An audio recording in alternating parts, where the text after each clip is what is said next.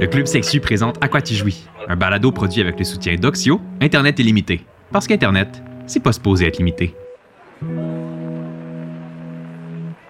Je suis un homme noir et je connais ma culture haïtienne, je connais ma culture québécoise. Je sais aussi ce que je dégage, ce que peuvent voir les gens quand j'entre dans une pièce et ce que peuvent voir les hommes qui sont intéressés à moi.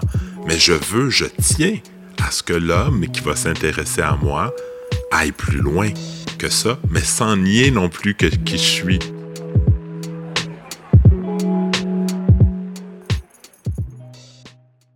Justin, je ne sais pas si tu te rappelles, euh, il y a un moment, euh, Club Sexu avait publié euh, un post sur Instagram en lien avec le racisme sexuel. Mhm, Comme si c'était ailleurs. Oui, c'est ça. Toi, tu étais aux Ouais. premières loges euh, de ça parce que c'est une publication qui avait manifestement challengé beaucoup de monde, qui avait fait Mhm. réagir très fort. Les gens euh, commentaient, il y avait des débats sur Instagram. C'était très, très, très, très enflammé. Puis à la vue de ça, on s'est dit à un moment donné, ben, ça ferait un excellent sujet parce que oui, ça challenge les gens, mais ça montre aussi qu'il y a énormément de choses à dire. Je pense que ce qui était visible dans ces commentaires-là, puis dans l'espèce de, de- de frénésie des commentaires, c'était une certaine peut-être fragilité aussi euh, Mhm. euh, face à un débat qui visiblement, euh, d'un côté, euh, choqué et de l'autre, fragilisé euh, les personnes peut-être blanches. Puis je m'identifie tellement à cette fragilité-là parce que quand on a commencé à faire les recherches pour cet épisode-là, j'avais une petite anxiété. Ouais, Puis j'ai réalisé au fil, au fil du temps que c'était vraiment une fragilité, une fragilité qu'on, dans la, la théorie, on va dire une fragilité blanche, mais je voulais bien faire les choses, d'autant plus que je savais que nos invités seraient des personnes racisées. Ouais, puis c'est intéressant parce que toi, tu dis que tu es un homme blanc. Moi, je suis une femme racisée. Mhm. Donc, ne serait-ce que juste dans la préparation de notre épisode, les échanges étaient déjà vraiment très, très riches. Donc, le fait d'avoir Annabelle et Steve avec nous, ça a juste été une conversation euh, excessivement riche et Mhm. intéressante, puis on est vraiment content de la partager. Mhm. Puis avant de se lancer dans l'écoute euh, de l'épisode, on tient à faire un petit trigger warning, comme on dit. Euh, dans cet épisode, donc, on, on présente du contenu assez cru, on parle de racisme ouvertement et on fait référence à des situations très violentes qui ont été vécues par des personnes racisées. Donc, on tient euh, à vous le dire euh, avant de commencer. Bonne écoute. Bonne écoute.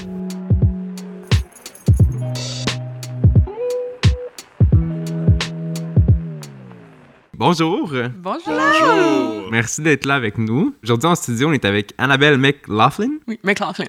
McLaughlin et Steve Bastien. Allô? Euh, Annabelle, tu es sexologue et psychothérapeute. À travers ton expérience, tu as développé un intérêt pour les enjeux interculturels, le désir sexuel et le traumatisme intergénérationnel. Euh, tu traites des thématiques sensibles et authentiques, aussi bien individuellement qu'en couple. Merci d'être là avec nous aujourd'hui. Euh, Steve, Allô? salut, tu es un artiste et un acteur polyvalent. Tu affectionnes autant le théâtre que la télé et le cinéma aussi. Tu fais de l'animation d'événements également. Tu es intervenant chez Réseau. Réseau, c'est un OBNL qui offre pour la santé des hommes ayant des relations sexuelles avec d'autres hommes. Et plus spécifiquement, euh, tu travailles pour le programme Communauté qui vise à offrir des services aux hommes GBTQ, des communautés noires, pour qu'ils aient accès à des services de santé sexuelle, sociale, psychologique, physique. C'est exact. C'est exact, on a Ouais. bien fait nos recherches. Mais en. Ben, merci encore d'être avec nous aujourd'hui pour parler donc de racisme sexuel et de fétichisation raciale. Et là, avant qu'on se plonge vraiment dans les discussions qui vont être passionnantes, là, je le sens, euh, il y a quelques mois, le Club Sexu a partagé un carrousel, en fait, un contenu sur Instagram sur le sujet du racisme sexuel. On va se plonger euh, dans le contenu de ce post-là, puis on pourra y revenir après. Le racisme sexuel, c'est privilégier un ou une partenaire sexuelle en fonction de sa race et de façon à renforcer les hiérarchies et stéréotypes raciaux. On a tous et toutes nos critères pour trouver un ou une partenaire, mais ça vaut la peine de remettre en question d'où ils viennent. Ces préférences sexuelles sont plus souvent qu'autrement influencées par des constructions sociales façonnées par un manque de représentation diversifiée dans la société et dans les médias. Les commentaires racistes, typiquement employés dans un contexte de dating ou de relations sexuelles, créent un sentiment de déshumanisation et ont de grandes conséquences sur l'estime personnelle des personnes racisées. Elles peuvent ne pas se sentir désirées pour qui elles sont, mais plutôt pour la couleur de leur peau et pour les clichés qui viennent avec. Je pense que le, terme racisme sexuel, c'est quand même quelque chose qui, qui résonne bien chez la plupart d'entre nous. Je pense que fétichisation raciale, il y a peut-être quelque chose un petit peu plus euh, obscur. Euh, J'adore les définitions. Je suis une suceuse pour le petit Robert. et ainsi, je me suis pitché dans le petit Robert et je suis allé voir le verbe fétichiser. Donc, en fait, fétichiser, ce serait de porter à quelqu'un ou à quelque chose une valeur, une excitation ou une admiration qui serait excessive. On entend souvent du fétichisme pour les pieds, par exemple, où là, les, les pieds deviennent une admiration excessive. Dans le cas de la race, c'est donc la race qui devient excessivement euh, admirée, excessivement excitante. Euh, fétichiser, en fait, c'est quand un trait devient un tout. C'est la logique de la métonymie, euh, en fait, en littérature. Ma question pour vous, en fait, c'est en quoi la fétichisation, c'est une forme de violence? En quoi mettre quelqu'un sur un piédestal et admirer quelque chose de manière excessive, c'est une violence? C'est quoi ces mécanismes-là? Comment ça se manifeste? C'est quand même une grosse question. on, part- on passe en force. Tantôt, justement, on parlait de déshumanisation et c'est là parfois la, la, la différence avec la- le fétichisme ou est-ce que c'est violent, c'est que on prend les personnes pour des expériences sexuelles, on les déshumanise par le fait même parce que c'est comme si on légitimise des comportements euh, sexuels juste sur le fait que parce que on, on associe ethnicité, sexualité, ben là ça nous permet, tu sais, de, de vraiment fétichiser une personne aller dans des stéréotypes ethnosexuels. Puis là, ben, c'est ça, on légitimise des, des, des comportements violents, hein, des, des microagressions raciales. Ça, la personne s'efface derrière un trait. Oui. Tu lèves la main. euh, oui. Très bon élève. Il lève la bon, main. euh, bien ça. élève euh, perpétuel. Ce que j'allais dire aussi, c'est qu'il y a une, une notion de pouvoir. La personne racisée est souvent la personne qui est euh, diminuée, la personne qu'on donc la personne qui vit ce- cette fétichisation là est souvent en position de pouvoir. La personne racisée, elle, ben j'aime pas le mot victime, mais est victime, on va le dire, du fantasme de quelqu'un, de cette fétichisation-là. Donc, d'ores et déjà, il n'y a pas la notion de d'équité dans la relation sexuelle. Et pour moi, ça, c'est une forme d'agression. De faire en sorte que la personne racisée soit euh, une expérience, qu'elle soit là au service de l'autre. Euh, déjà là, on part pas sur une bonne base. Puis là où ça devient intéressant, c'est que parfois, c'est caché derrière, entre guillemets, un compliment. C'est là où ça devient plus difficile à déceler. C'est quoi les, manifestations, justement, plus subtiles euh, de, du racisme sexuel, selon vous? Mais souvent, ce qui va ressortir, c'est euh, des termes comme ah, c'est exotique, c'est différent. De l'ordre du compliment, ça va être un peu c'est ça, des notions d'exotisme et tout. Puis même ce terme-là en tant que tel, souvent, on- quand on remonte, on comprend que ça ça évoque davantage euh, tout ce qui était de l'ordre de la colonisation, puis même euh, la manière dont les, les, les colonisateurs décrivaient, par exemple, des peuples ou des paysages lointains. Mais le terme exotisme, c'était beaucoup utilisé pour justifier l'incivilisation de ces personnes-là. Et aujourd'hui, on l'utilise un peu comme ah, c'est exotique, euh, c'est ça, ça paraît loin, c'est excitant, mais au contraire, il y a un, un lourd bagage derrière juste ce terme-là aussi. Je suis moi-même un homme noir, là je le dis euh, à ceux qui vont écouter, Euh, je trouve que ce que d'autres hommes noirs m'ont dit, je ne peux parler que pour moi, mais aussi pour les hommes noirs, à un moment donné, quand est-ce qu'on arrête d'être exotique? Quand on vit dans un pays, quand on fait partie d'une société, ben souvent les hommes m'ont dit, les hommes auprès desquels je travaille, oui, mais ces gens-là me voient au travail, me voient dans des bars, me voient dans des parcs, à l'épicerie. Pourquoi je suis encore exotique? Je ne suis pas dans un livre, je ne suis pas dans un film. Mon rêve, alors mon fantasme à moi, c'est qu'on arrête de voir l'autre comme étant différent. Oui, j'ai une couleur de peau qui est différente, mais c'est de la peau, pareil comme celle de tout le monde. Donc, j'ai hâte qu'on aille au-delà de cet exotisme-là. C'est quoi les impacts, selon vous, sur les personnes qui sont confrontées à ça, qui sont victimes de cette fétichisation-là? D'abord, un manque d'estime de soi, pas un manque, une diminution de l'estime de soi. Moi, je crois que lorsqu'on vit ça à répétition, ben, on y croit, qu'on on peut y croire qu'on devient un objet.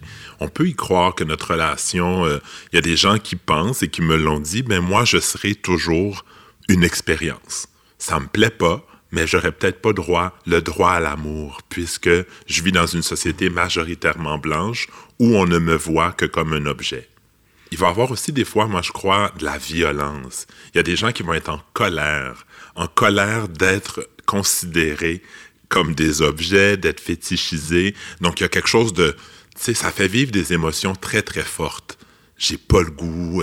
Et, peut-être même que ça peut renforcer, tu me diras, Annabelle, si je me trompe, mais j'ai l'impression que ça peut créer des déséquilibres dans les relations amoureuses et sexuelles.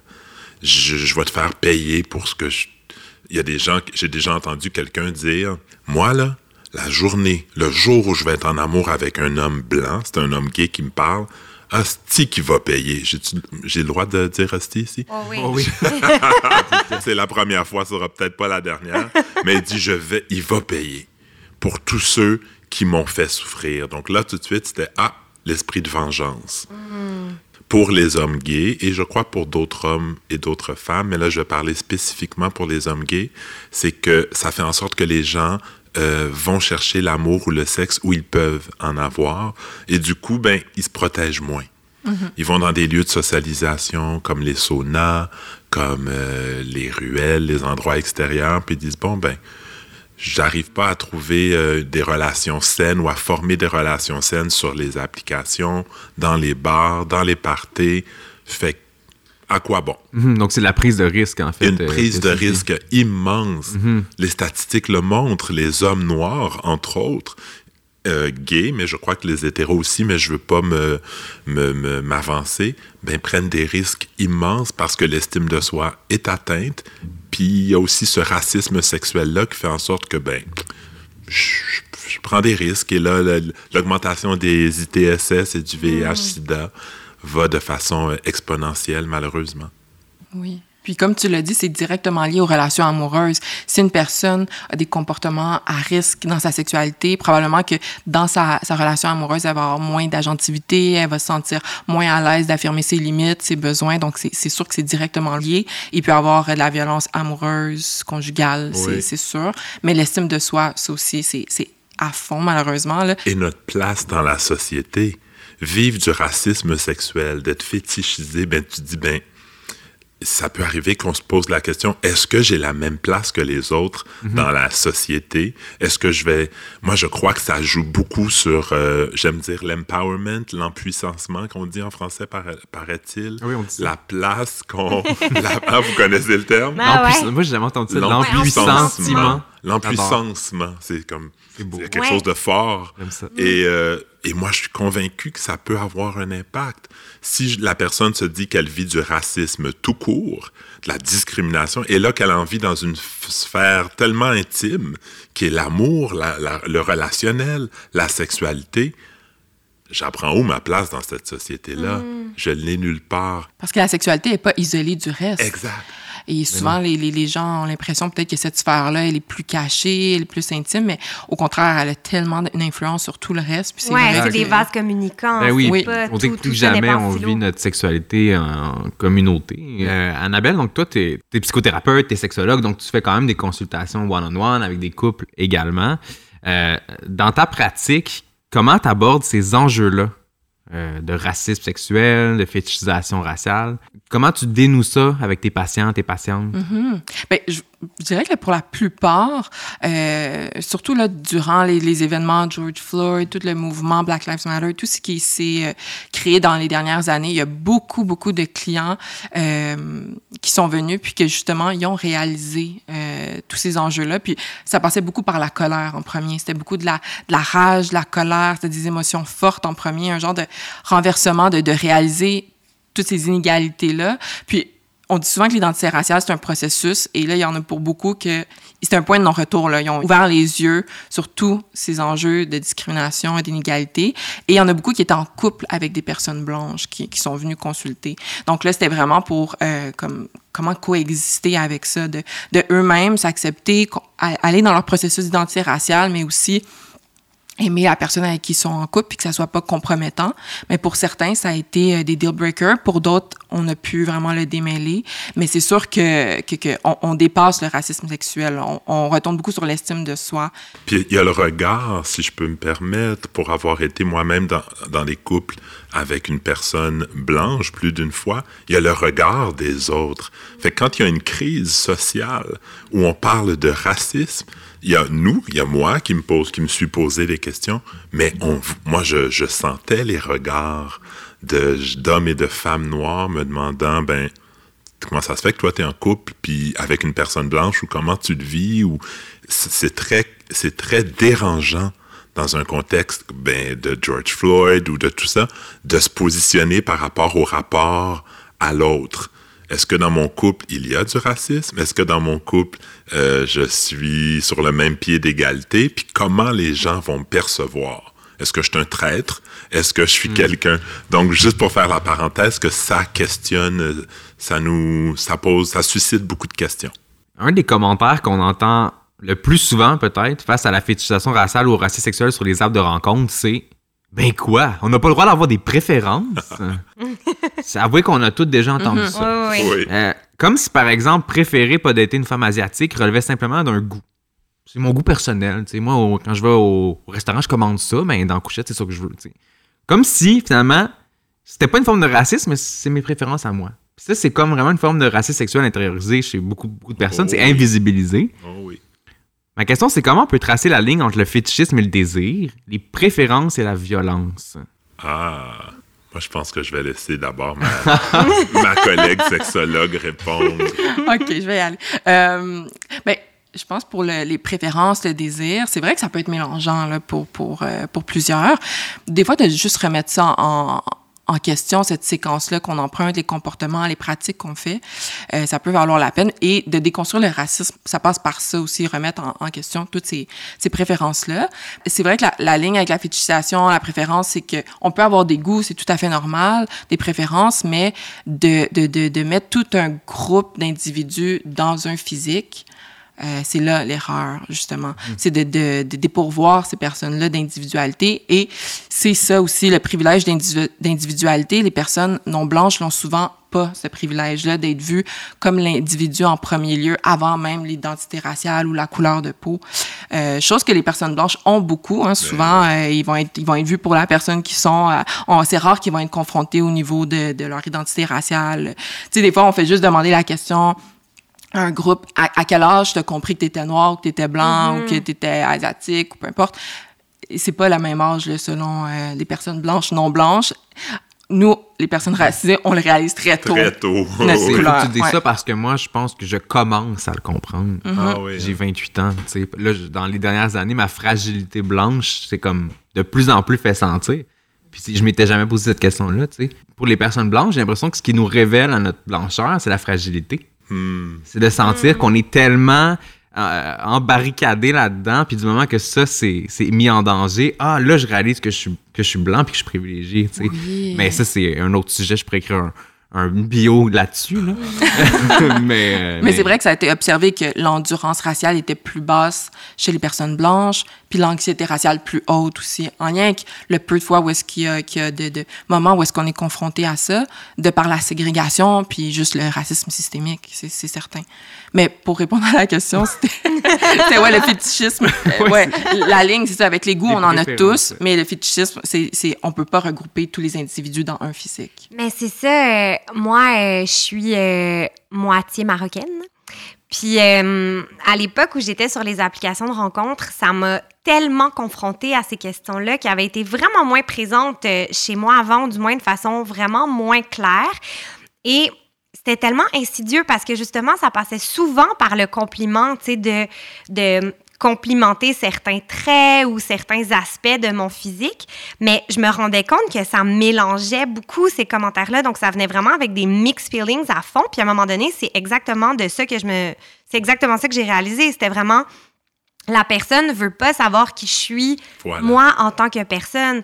La personne m'enferme dans l'idée qu'elle se fait de moi ou elle projette quelque chose de tellement grand que je peux plus sortir de cette boîte-là ou du moins il faut que je fasse un effort immense pour en sortir.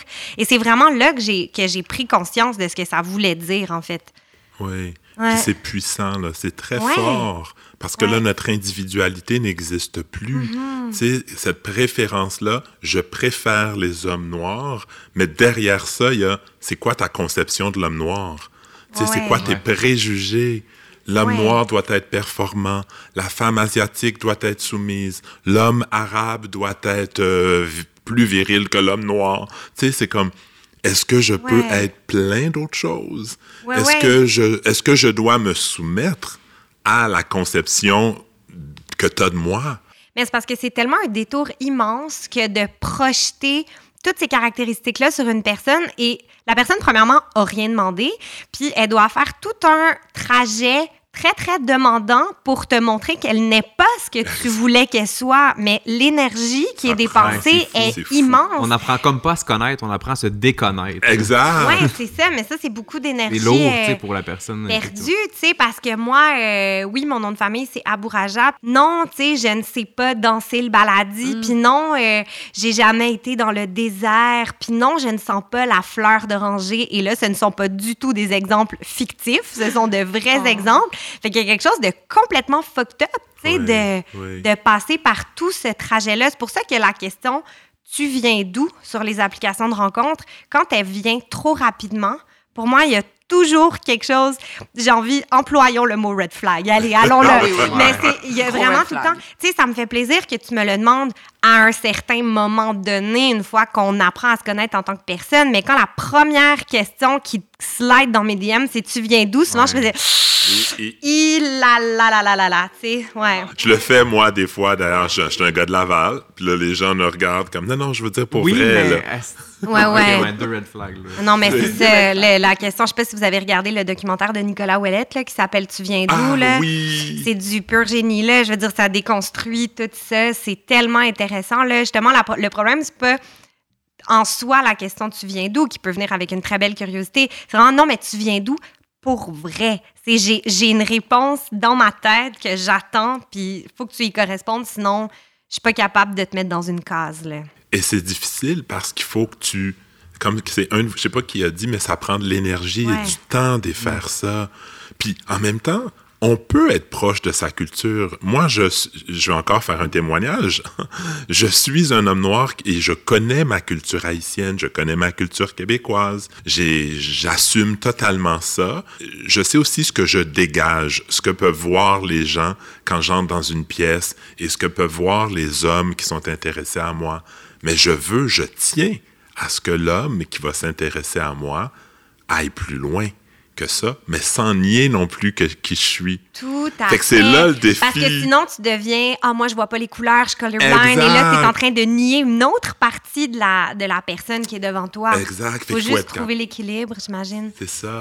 C'est vrai, mais, mais- puis là, on en parle pour, pour les gens qui le réalisent, mais pour beaucoup de gens, ce qui s'est passé, je pense, avec le, le- le- le- tout le mouvement, c'est que là, ils se sont rendus compte que ces compliments-là, ils les avaient vraiment pris pour des compliments, puis qu'ils se sont tous ils se sont tous basés sur ces compliments-là. Leur estime, leur confiance repose sur ce qu'ils sont capables de faire en fonction de leur couleur de peau. Donc là, pour beaucoup, c'était de dire, ben justement, mon identité, qui je suis, euh, maintenant que je réalise que ma valeur était basée sur ça. là. Donc, pour beaucoup, ça a été très confrontant Ben oui. parce que là, ils se disaient Ah, ben, OK, c'était pas un compliment. Là, au final, on m'a réduit. Ben oui. On C'est m'a même un réduit. gros choc à vivre en, en écho, en retard. Eh, pour Ouais. tu sais, moi, le moment où j'ai vraiment réalisé le poids de ce que ça voulait dire de me faire dire t'es belle, t'es exotique, je suis quand même un peu tombée de haut parce que c'est quelque chose que je, que je pensais que c'était un compliment. Je le recevais comme tel. Puis à un moment donné, j'ai fait Attends un peu, peut-être pas tant que ça finalement, tu sais.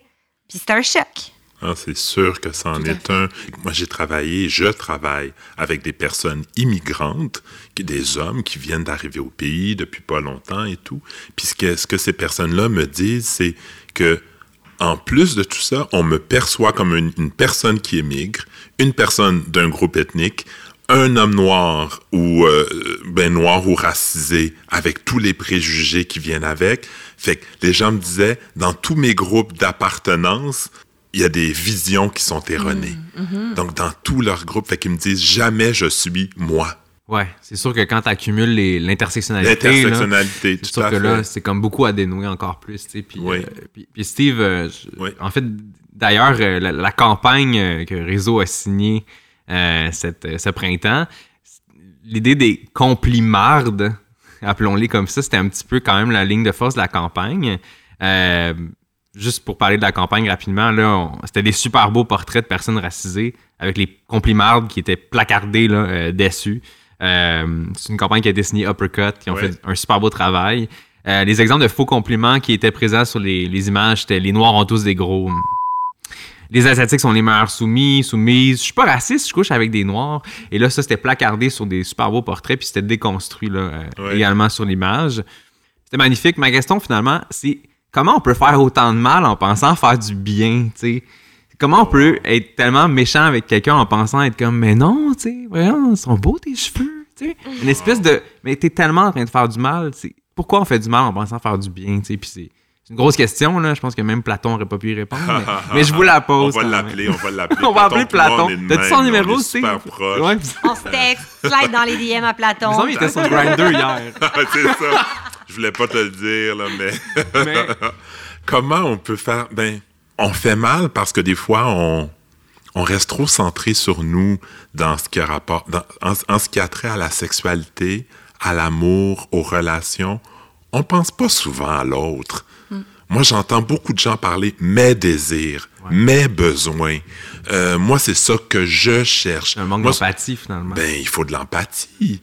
Il y a 50% d'une relation que tu vas établir à- qui t'appartient, mais l'autre, c'est l'autre 50% c'est avec la personne avec qui tu vas sortir ou coucher. C'est sûr que tu n'es pas dans la tête et dans le corps de l'autre, mais j'ai l'impression que les gens arrivent sans mettre de côté la possibilité que leurs préjugés va falloir les brasser un peu, les regarder un peu. Et je l'entends pas beaucoup. Encore là, je parle pas à tout le monde. Puis il y a des gens qui le font, je veux pas généraliser.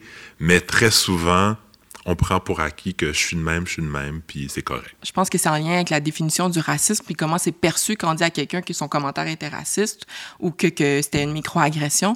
C'est qu'il y a beaucoup d'importance qui est mise sur le fait que là, la personne passe pour une méchante, qu'elle a fait mal. ouais. Et là, on se décentre de l'objectif qui est de juste reconnaître que ça se dit pas euh, qu'est-ce que tu viens de dire à propos de ses cheveux ou que tu veux les toucher. Là, on, on s'attarde à euh, plutôt comme l'intention de la personne.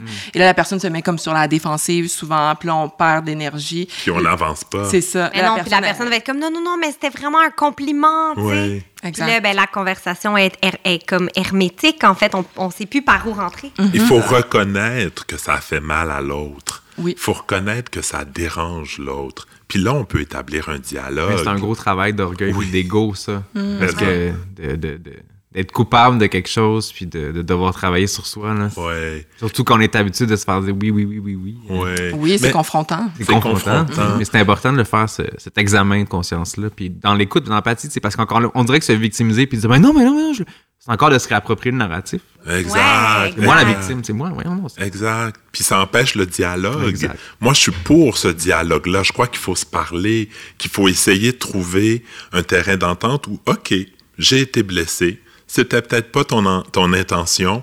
Maintenant, c'est quoi la danse qu'on va créer? Ah, c'est beau, ça. Hmm, Parce que l'enfer est pavé de bonnes intentions, comme on dit. Je ne sais pas si vous avez lu le livre Réinventer l'amour, comment le patriarcat sabote les relations hétérosexuelles de Mona Cholet. Pas encore. Pas encore, mais j'ai quelqu'un dans ma famille qui, en- qui le lit en ce moment. La raison pour laquelle euh, je le tiens dans mes mains en ce moment, c'est que euh, il y a tout un passage euh, où on parle de ce qui nous intéresse aujourd'hui, c'est-à-dire de racisme sexuel, et euh, Mona trace tout un parallèle avec le colonialisme. On l'a évoqué un petit peu, Annabelle, un peu plus tôt, et de tout cet imaginaire-là historique. Donc, en ce moment, j'ai comme envie de me demander d'où ça nous vient, parce que c'est sûr qu'on n'a pas envie de blesser l'autre, mais on porte quand même ça en nous.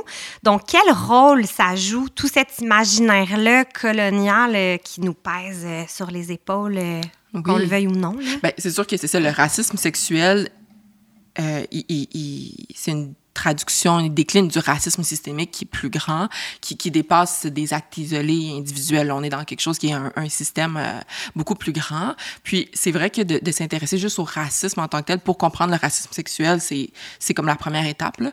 Puis souvent, c'est c'est juste de voir en fait comment dans l'histoire un peu, surtout des conquêtes militaires, la colonisation, l'esclavage, comment vraiment la sexualité a été un outil supplémentaire pour contrôler puis créer vraiment un, un- un imaginaire populaire sur les personnes qui étaient racisées, que ça soit euh, des, des termes beaucoup d'impureté, de sauvagerie, côté bestial, animal, vraiment pour créer un sentiment de peur.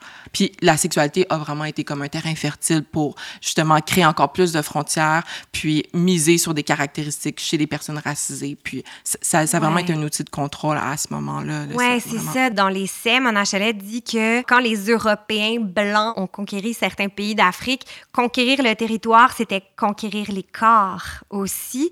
Puis là, il y a tout cet imaginaire-là, justement, de elle parle beaucoup de tous les mots en lien avec l'animalité, les hommes noirs qui sont des félins, des panthères, euh, les femmes qui sont des tigresses. Il y a des mots hyper puissants qui sont employés. Je te vois, Steve, tu fais de très, très, très, grands gestes. Ouais.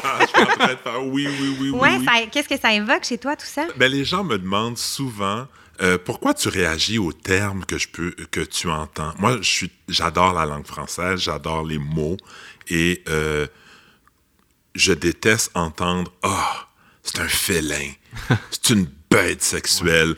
Euh, même le mot, c'est un cochon, j'aime pas ça. C'est drôle, mais c'est des mots que je n'aime pas. Mais je, suis conscient que tout ce qui a lien à ma, la couleur noire de ma peau, ben, dans la, les mots, nous sommes sensuels, nous sommes des êtres sex, vous êtes vraiment sexués et tout. Mais ça remonte à là, ça remonte au fait, je dis, j'aime dire qu'on a arraché mes ancêtres et on les a amenés dans une terre nouvelle, un nouveau pays pour qu'ils viennent la défricher, travailler. Et tout ce, tout ce qu'ils ont pu garder, en fait, c'est leur spiritualité et leur sensualité. Le fait d'être ensemble, entre eux, ben, chanter, danser, faire l'amour, ben, c'est un peu tout ce qu'ils avaient. Mm-hmm. Parce que le reste, on leur empêchait de se parler entre eux, on leur... Et c'est une forme de survie. Ben, c'est une forme de survie, on sait, c'est une énergie vitale, la sexualité. Et c'est le regard de l'autre qui a fait en sorte que des hommes et des femmes qui travaillaient toute la journée, euh, quand ils avaient des moments où ils pouvaient danser, s'amuser, faire l'amour ou être sensuel, là, on a dégradé, on a fait en sorte que ce soit quelque chose d'inhumain, alors que c'est juste beau. C'est juste beau, mais on, on paie encore le prix. Moi, je l'entends dans, des, dans les, les commentaires, dans des soupers sur le fait que ah, vous avez le, ah, vous dansez là, les Noirs. My God, que vous avez ça dans le sang. Vous avez le sang chaud. Vous avez le sang chaud. Ce sont tous des préjugés, tous des préjugés qui découlent, qui viennent de loin, mais on n'en est pas conscient. L'exemple des femmes asiatiques aussi, ben euh, Annabelle, tu me diras ce que tu en penses, mais mm-hmm. elle en parle beaucoup dans, dans, le, dans, le, dans l'essai Mona mais l'idée de les, les, les, Européens, là, à l'époque, on disait l'Indochine, la mm-hmm. femme asiatique comme étant très virginale, très jeune, toute petite, soumise, ça aussi, ça perdure euh, vraiment ah, beaucoup. Oui, oui, vraiment. Là, c'est ça, cette soumission-là, le fait que c'est des femmes qui font pas de bruit, qui sont passives. Ah, oui, ça, c'est... Moi, personnellement, je l'ai vraiment, vraiment très facilement observé, que ce soit chez des amis, mon entourage ou moi-même. C'est des commentaires qui sont facilement évoqués par des, par des hommes blancs, souvent des hommes cis blancs. C'est vraiment ce qui revient en premier. Vraiment l'idée de la soumission, de la passivité, même de la flexibilité. Ah ouais. tu sais, que ça ah soit euh, Cirque du Soleil et tout. Là. Ah Je sais pas euh, qu'est-ce qui explique tout ça, mais oui, c'est vraiment très présent. Oui, puis ça fait tellement partie de l'imaginaire, même euh, en peinture, dans la littérature. On peut juste penser à Gauguin, là, qui allait peindre les Tahitiennes, seins nus. Ça me fait penser, on a un réflexe avec le territoire de juste voir le point de vue de carte postale. Ah. on va enfermer le territoire dans une vue qui nous fait plaisir. Ouais. La carte postale. on dirait qu'on a eu ce réflexe-là avec les corps aussi de voir ce qu'on voulait voir, mais pas autre chose. Peut-être que la, la, métaphore est poussée. Mais non, elle est bonne. Ça m'a fait penser. Mais ça revient totalement à la notion de pouvoir que tu évoquais, Steve, au début. C'est exactement ça. On est dans un rapport colonial, on est forcément dans un rapport de pouvoir. Puis c'est qui le colonisateur en tant que figure archétypale? C'est l'homme blanc. Tout à fait. Et à qui la différence faisait peur? Parce que, admettons que les hommes noirs et que les femmes noires soient grands et sensuels, la plupart d'entre eux, admettons que ce soit, on le sait, là, tout le monde ne l'est pas, mais Wimpy. si c'était le cas, moi j'ai l'impression que derrière les préjugés, il y a aussi quelque chose qu'on aimerait avoir ou qu'on aimerait être. Il y a de l'envie peut-être. Il y a de l'envie aussi. Moi je dis que dans la colonisation, euh, il y a plein, il y a des idées préconçues, il y en a plein. Il y a le pouvoir, mais et s'il y avait, ça c'est une question que je me, me, pose depuis très très très longtemps, que ce soit le rapport à la femme asiatique, aux personnes noires ou aux personnes racisées en général, ça se peut-tu qu'il y ait eu une certaine envie, envie de ressembler à l'autre? Vous êtes sur le point d'entendre un extrait de Fétichisation sexuelle, la couleur comme fantasme, qui rassemble des témoignages recueillis par Malia Kunku. C'est d'ailleurs sa voix que vous allez entendre. L'article est disponible en intégralité au clubsexu.com et le prénom mentionné dans le texte a été modifié pour préserver l'anonymat.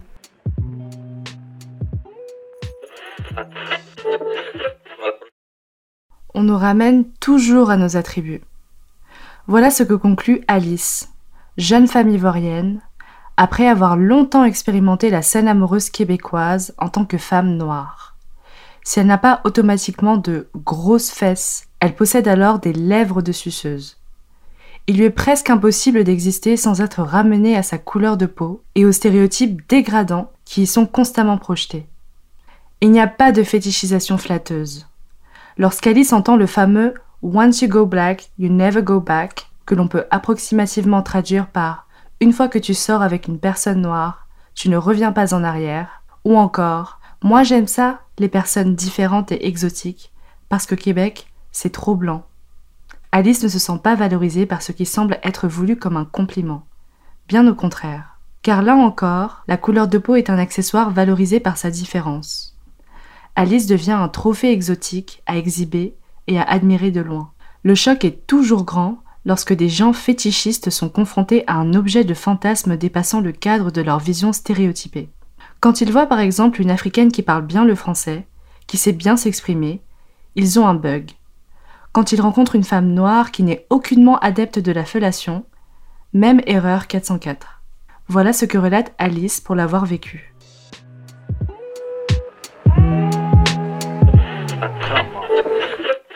Ok, oui. Ok.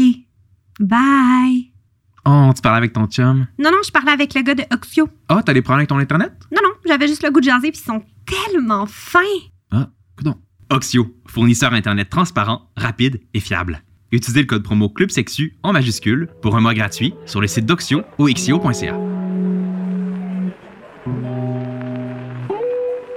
À quoi tu jouis est une production de Club Sexu. À la réalisation et à l'animation, Justin Roy et Laima Abouraja Gérald. Aux invités étaient Steve Bastien et Annabelle McLaughlin. Gabriel Vigneault-Gendron a fait l'enregistrement, le montage et le mixage. À la recherche et au booking, Jeff Desilets. À la charge de projet, Léa Vincent. Un grand merci à Bruno Mercure pour l'aide technique et un merci tout spécial à Geneviève Bergeron pour sa vision. La musique originale est signée Mike Clay et les extraits que vous avez entendus sont tirés d'un texte de Malia Kunku publié sur Club Sexu. Nous tenons aussi à remercier Oxio pour le soutien financier.